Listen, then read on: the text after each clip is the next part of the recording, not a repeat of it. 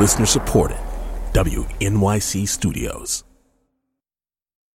If you followed the coverage of the Flint water crisis, you probably noticed a guy named Marc Edwards. He did research that showed just how much lead was in Flint's water, enough to cause brain damage. When he testified in Congress a few months back, he started out pretty quiet, but by the end, he was almost shouting. In Washington, D.C., and incredibly to this day, they have not apologized for what they did in Flint, Michigan. No apology from EPA. Completely unrepentant and unable to learn from their mistakes. I guess being a government agency means you never have to say you're sorry. There is actually a representative from the EPA sitting just a couple chairs down from him during this testimony. Her name is Susan Hedman. She had just resigned from the agency. And when she testified, she had to stop herself from breaking down in tears. Marc Edwards, he was totally unmoved by that.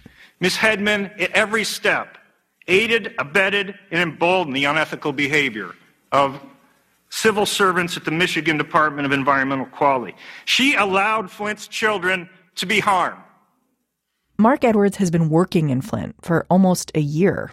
He's still sampling the water, still figuring out exactly what's in those pipes. But the thing is, he's not even from Michigan. He lives over 500 miles away in Blacksburg, Virginia. He's a professor of engineering at Virginia Tech. And when I listen to him talk, all I want to know is what made him start on this crusade?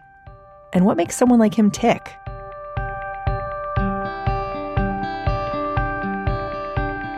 I'm Mary Harris, and this is Only Human. Today on the show, we're going to talk to Marc Edwards about all this. It took years for him to get the government to take lead in water seriously. But we're also going to try to figure out what makes anyone into a medical crusader. How does someone like Marc convince the rest of us that he's got it right? To understand how hard it is to do what Marc Edwards is doing, we got to go back in history a little bit to another public health crisis. Because a successful crusader needs more than just scientific proof. And back in 1847, one doctor learned that the hard way. So back then, hospitals were largely looked at as places that you went if you were desperate and you were probably going to die. This is Constance Putnam. She's a medical historian. No clean white coats. One of the prides of of surgeons, in fact, was that the dirtier their jackets, and by dirt I'm talking about blood and gore spattered on them, the better, because that showed that they were experienced and practiced and had done lots of surgery. Hospitals were dangerous because they were dirty. And for women, giving birth at a hospital could be deadly. They would deliver, they would seemingly be doing just fine, and two to three days later they would get raging fever, and soon thereafter they would die. It was called childbed fever, and it was a real medical mystery at the time. But there was one doctor who wanted to figure it out. His name was Ignaz Semmelweis, and he was running one of the two maternity clinics at Vienna General Hospital he noticed that the women were dying at a much greater rate in one clinic than in the other, and to his considerable distress, they were dying at a greater rate in the clinic that he headed up. Semmelweis realized that at his clinic, all the deliveries were being done by doctors and medical students. And at the other clinic, babies were being delivered by midwives. But there was something else. Vienna Hospital at that point was doing extensive autopsy work as a way of learning about disease. The doctors and med students would go straight from the autopsy room to the delivery room without washing their hands. You come out of the autopsy room and your hands are slimy and sort of stink. This was Semmelweis's aha moment. He realized those dirty hands might be connected to the dying mothers. So he instituted a policy. Doctors had to scrub their hands between patients for 20 minutes with carbolic acid. Lo and behold, the death rate plummeted, just plummeted.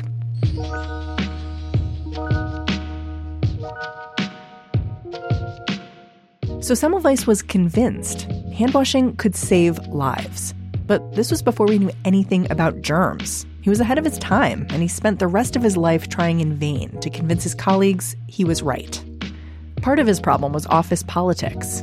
Semmelweis was so pushy that other doctors, especially the older ones, didn't want to listen.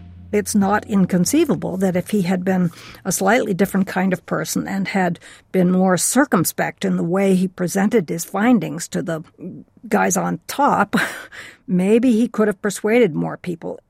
Semmelweis tried for nearly two decades, but he couldn't get hospitals to implement his hand washing regimen.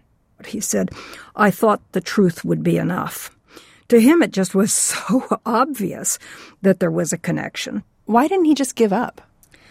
because he really believed it was important. He was confident he was right. He had what he considered ample evidence that although it wasn't going to save every woman, uh, the death rates would be much, much lower if people would do as he instructed. Well, I feel like we we all have someone like Semmelweis in our life who is loud and insistent that something is right and we just can't hear them. Yeah. And they can't seem to deal with the fact that people aren't just getting it. You know, I think one of the things we need to keep our minds open to is what what is being promoted today that uh, we're not paying enough attention to. We're not taking as seriously as we should. Crusaders can be really hard to listen to. But just a few years after Semmelweis died, his theory was finally proven right by Louis Pasteur and others who were starting to understand germs. Genius idea, bad timing. So, what about the Crusaders who do win their fights? The danger with them is what if their big idea is wrong? A crowd of more than 5,000 jams Washington Airport to roar their welcome to President and Mrs. Eisenhower as they return from a seven week hospital stay in Denver. This story starts with a national crisis. It was 1955. President Eisenhower had just had a heart attack. It kept him out of the White House for weeks. I am happy the doctors have given me at least a, uh, a parole, if not a pardon, and uh, I expect to be back at my accustomed duties, although they say I must ease my way into them and not bulldoze my way into them. What happened to Eisenhower was happening to a lot of Americans. Suddenly, more and more people were having heart attacks. A lot of them were dying. And scientists were scrambling to figure out why. Enter our crusader. His name was Ancel Keys. He came up with the idea that it was saturated fats that cause heart disease. That's the kind of fat in butter, meat, cheese, dairy, eggs. This is journalist Nina Teicholz. She's the author of a book called The Big Fat Surprise, and she writes about Key's idea, which seems like common sense today, but it was revolutionary at the time. Basically, he thought if you eat more saturated fat, not only do you get fat, but you have more fat in your blood, and that blocks your arteries and leads to heart attacks. Here's how he tried to prove it. He did this study of people in different countries. Some people, like those in Japan, ate very little saturated fat, and had very few heart attacks. Others had a higher fat diet and lots of heart attacks. That's what seemed to be happening in the United States. But Nina says Ancel Keys just cherry picked the countries. There were countries where people ate a lot of saturated fat, like Switzerland, France, Germany, sausages, omelets, you know, cream sauce, where they ate a lot of those foods but had very low rates of heart attack. But he ignored those countries. I mean, he was so convinced in his own belief, and he didn't want to hear any data to the contrary. President Eisenhower was convinced too. He went on a low fat diet after that first heart attack, and the rest of America followed suit because Ancel Keys knew how to sell his idea it's sort of a, an example of like the great man theory of history. You know, there are various theories about why history takes the course that it does. But um, he was truly a powerful, great man, even though he had the wrong idea. And he knew how to make friends in high places. He was an incredibly forceful individual, and he was able to position himself in the American Heart Association Nutrition Advisory Board and he twisted them around to his idea. So, literally from 1960, the American Heart Association is saying, we don't really know what causes heart disease. To 1961, Ancel Keys is now on, and he and his pal, Jeremiah Stamler, convince the council to say that saturated fats is probably the cause of heart disease. So, we should. In all, one year. In one year, based on zero hard evidence that initial recommendation by the American Heart Association in 1961 was like the acorn that grew into the giant oak tree of advice we have today. If you've been to a grocery store, you already know how influential Ancel Keys has been. I still buy low fat chips just because it feels right. But decades after a low fat diet became popular, heart disease is still the leading cause of death in the United States. Nina says that means fat may not be the problem. Now doctors have new theories, like this one researcher Nina spoke with. I mean, he's read more of the literature than any single other person I know. And he said, you know, I think it's just stress. But I really think we just don't know. Even though she totally disagrees with Ancel Keys, Nina says he did prove one thing how powerful a crusader can be if he's prepared to fight for his ideas. After the break, we'll go back to Flint, Michigan, to Marc Edwards. He spent the first half of his career like Ignaz Semmelweis, trying to convince other people he was right. It took him more than a decade to learn how to sell his science, as well as Ancel Keys did.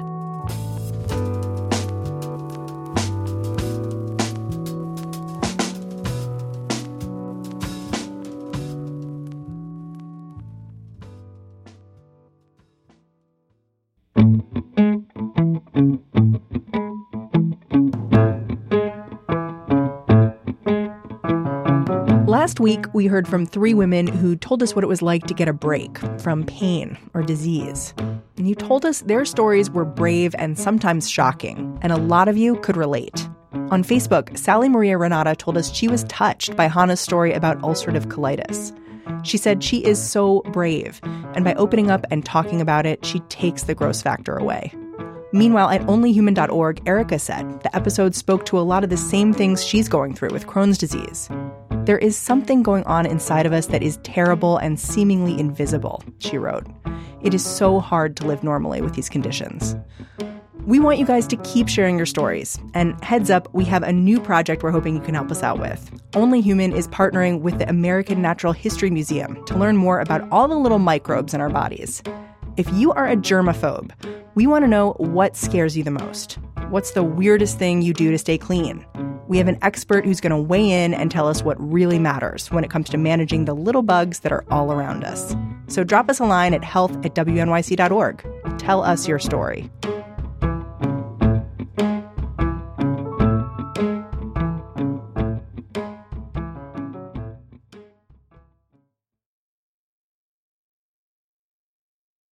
I'm Mary Harris. This is Only Human. Today, we're talking about medical crusaders, people who dedicate their lives to a cause.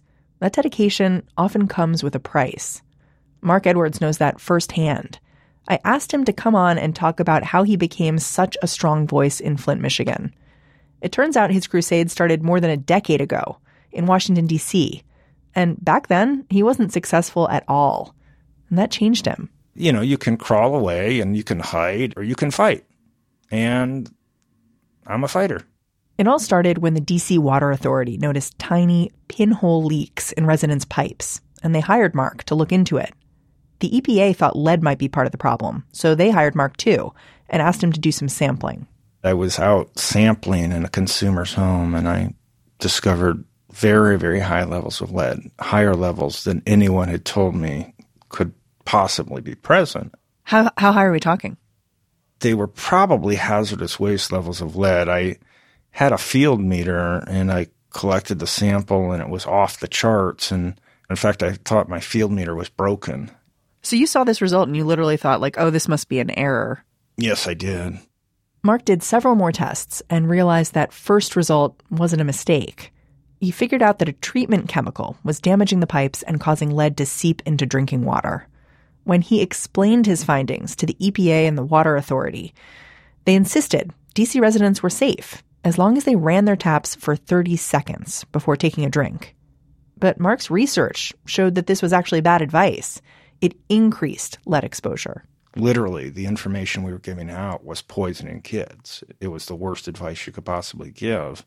So he pushed back. He told anyone who would listen that the water was dangerous not just the EPA and the Water and Sewer Authority, but also homeowners. And that's when he realized that speaking up would cost him. First, he heard from the Water Authority. I got a call that said, Look, we've got this contract with your name on it for $150,000. And if you keep working with us and play by our rules, you can have the money. Marc declined their offer. And then the EPA cut him off. they just said, well, I'm sorry, that contract's over. He was counting on these contracts to pay for work he was already doing, figuring out the exact source of lead and whether it could be removed. Once he knew residents were at risk, he felt this moral obligation to keep going. So he took out loans and he kept sampling the water and examining the pipes. And he also combed through hundreds of government emails and checked and double checked official research. I'm just imagining you going home to your wife and saying, honey, I just need to get out a couple more loans to keep doing this work. You're a young guy. I mean, that must have been a hard conversation. Well, I I was stressed and I wasn't taking care of myself and I actually one point lost 30 pounds and I, I thought I was having a heart attack. I went to the hospital and I remember telling my wife, I said, um, you know, this is it. And I told her goodbye because I really thought I was dying. Oh my gosh. And um, yeah, no, this is, as you can imagine, it's very, very stressful because you're not only is it just the betrayal by the environmental policeman uh, in the lost money, it's just your whole understanding of how the world works is shattered. And so that was the beginning of my journey that, you know, took seven years to uncover the depths of the betrayal that occurred in Washington, D.C., to prove that thousands of children had their blood lead elevated when the CDC claimed there was none. Did you think if I just tell the truth, it'll be fine? Yes. I just thought that people would care about facts and about the truth and that they would be reasonable because that's what science and engineering is about. They were willfully blind and actively writing falsified documents to cover up what they did. Marc Edwards says what happened in DC was a total system failure. It wasn't just the EPA and the Water Authority, it was the Centers for Disease Control, too. It sounds crazy, but it's all true. Congress investigated and they found that the CDC knowingly used inaccurate data to claim that DC's water was safe to drink. And together, these agencies put thousands of people at risk. Imagine at a certain point, it just might feel like maybe I'm crazy here. If if so many people are saying this thing over, maybe you must question yourself too. Oh, every day. I mean, here you are. You're giving up your career. Your your professional life is being eviscerated. They were they were spying on me. I actually had a postdoc who one of the people at the agency was dating, who I believe was taking documents from my office. When we asked him to back up this story, he sent us this voicemail. Message 1 was received at 5:50 p.m. Thursday. It's an anonymous message from more than a decade ago. At the time, Marc Edwards had become an expert witness in a lawsuit against the DC Water Authority. Hi, Dr. Edwards. I am a graduate student, or entering as a graduate student.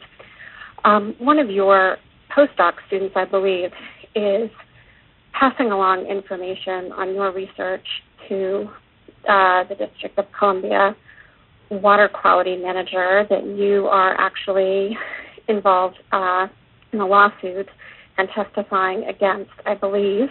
Marc has no idea who left this message. And what she's alleging sounds like the plot of a movie an employee spying on the boss, covertly copying documents and sending them along to the very people he's accusing of wrongdoing. These are tough allegations to prove. Edwards did uncover emails showing one of his postdoc students was dating an employee of the Water Authority. And eventually, he fired her. But the whole incident left him wondering who he could trust. I just imagine it would make you completely paranoid. I, I mean, you do question your sanity. Um, you do question why am I destroying my career? And the reality is, everyone is just so hung up on advancing their own career, their own agenda, that it's unreasonable to think that anyone else is ever going to help you, that anyone else is ever going to defend you. That's just the nature of a whistleblower's journey.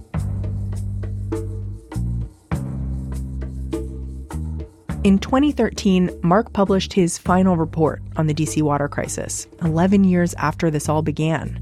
He was just settling back into his life at Virginia Tech when he got a call from a woman named LeeAnne Walters. She's a mom in Flint, Michigan. LeeAnne had figured out that one of her twins was not growing as fast as the other. And through that living experiment, she figured out that one of the children was lead poisoned. Marc had LeeAnne send him a sample of her water, and he ran a bunch of tests. And when we got the results, I remember it was about midnight, and my heart just skipped a couple of beats because it was the worst lead in water I'd ever seen. How did your experience in DC change what you did in Flint next? I had been refighting the DC battle in my head for about seven years. Uh, you ask yourself, what if? What if I had not been so naive? And I just, the last thing on earth I needed at this point was another confrontation with powerful government agencies. But yeah, so why'd you do it? How could I not do it? Kids were getting hammered with high lead. How can I sit by and let that harm occur? That's not an option. You find a way. So Marc got a team of graduate students together, packed up his wife's minivan, and drove from his home in Blacksburg, Virginia, to Flint. He went door to door, running tests on Flint's water. We started doing experiments and collaborated with local elementary schools to show just how simple this was. Uh, so when the state said that, oh, they don't know what they're talking about, we said, look, here's our experimental result. And oh, by the way, this is so simple. A fourth grade classroom can do this. And a fourth grade classroom was on TV showing their results. In Flint, Marc's work had an immediate impact. He learned from that first crusade, and he got results. What took eight years in D.C., it took us eight weeks with the help of outside actors in Flint. The harm done in Washington, D.C. was 30 times worse than what occurred in Flint. But uh, in Flint, we actually got kids protected before the worst damage occurred. Marc's crusade in Flint is still going. After years of fighting the government, he's working for them again. The governor of Michigan appointed him to an advisory council for the city's water. Marc recently told the people in Flint they can use the tap to wash their hands and take showers, but the water's not safe for drinking. Not yet. What do you think made you into the person who brought these issues to light? Well, I'm I'm very idealistic. I'm very stubborn, and I'm probably the most optimistic person on the planet. I mean, people say to me, "Oh, you sound so cynical. You say all these bad things." And I'm like, "Look, what we have at these agencies right now, that's not good enough. Okay? I can't live in a world where EPA and the CDC poison little kids. I will not live in that world. And I'm optimistic enough to think that I'm going to change it. I mean, it's clear talking to you that you are incredibly passionate about what you do, but there, there's also this cost to it. You know, but here's the thing I got up every day with such a sense of purpose. And I felt like I was doing the job I was born to do. And how many people get to experience that in their life? I just wish everyone could experience something like that once in their life. Like what what we did with Flint residents, and that's priceless. You know, I wouldn't wish what happened to me on anyone, but I wouldn't trade it for anything in the world either. Someone sent Marc Edwards a picture of this mural that used to stand at the corner of Saginaw Street and MLK in Flint. It had a quote from Albert Einstein on it The world is a dangerous place to live, not because of the people who are evil, but because of the people who don't do anything about it. Marc Edwards really believes these words, but crusades like his don't really end doctors know they're supposed to wash their hands, just like Ignaz Semmelweis said. But patients are still dying of infections that hand washing could prevent. Ancel Keys, he started a debate about healthy eating that's still going on today. Marc Edwards is waiting for the next lead and water crisis. He says he knows it's coming, and the best thing he can do is be ready to fight.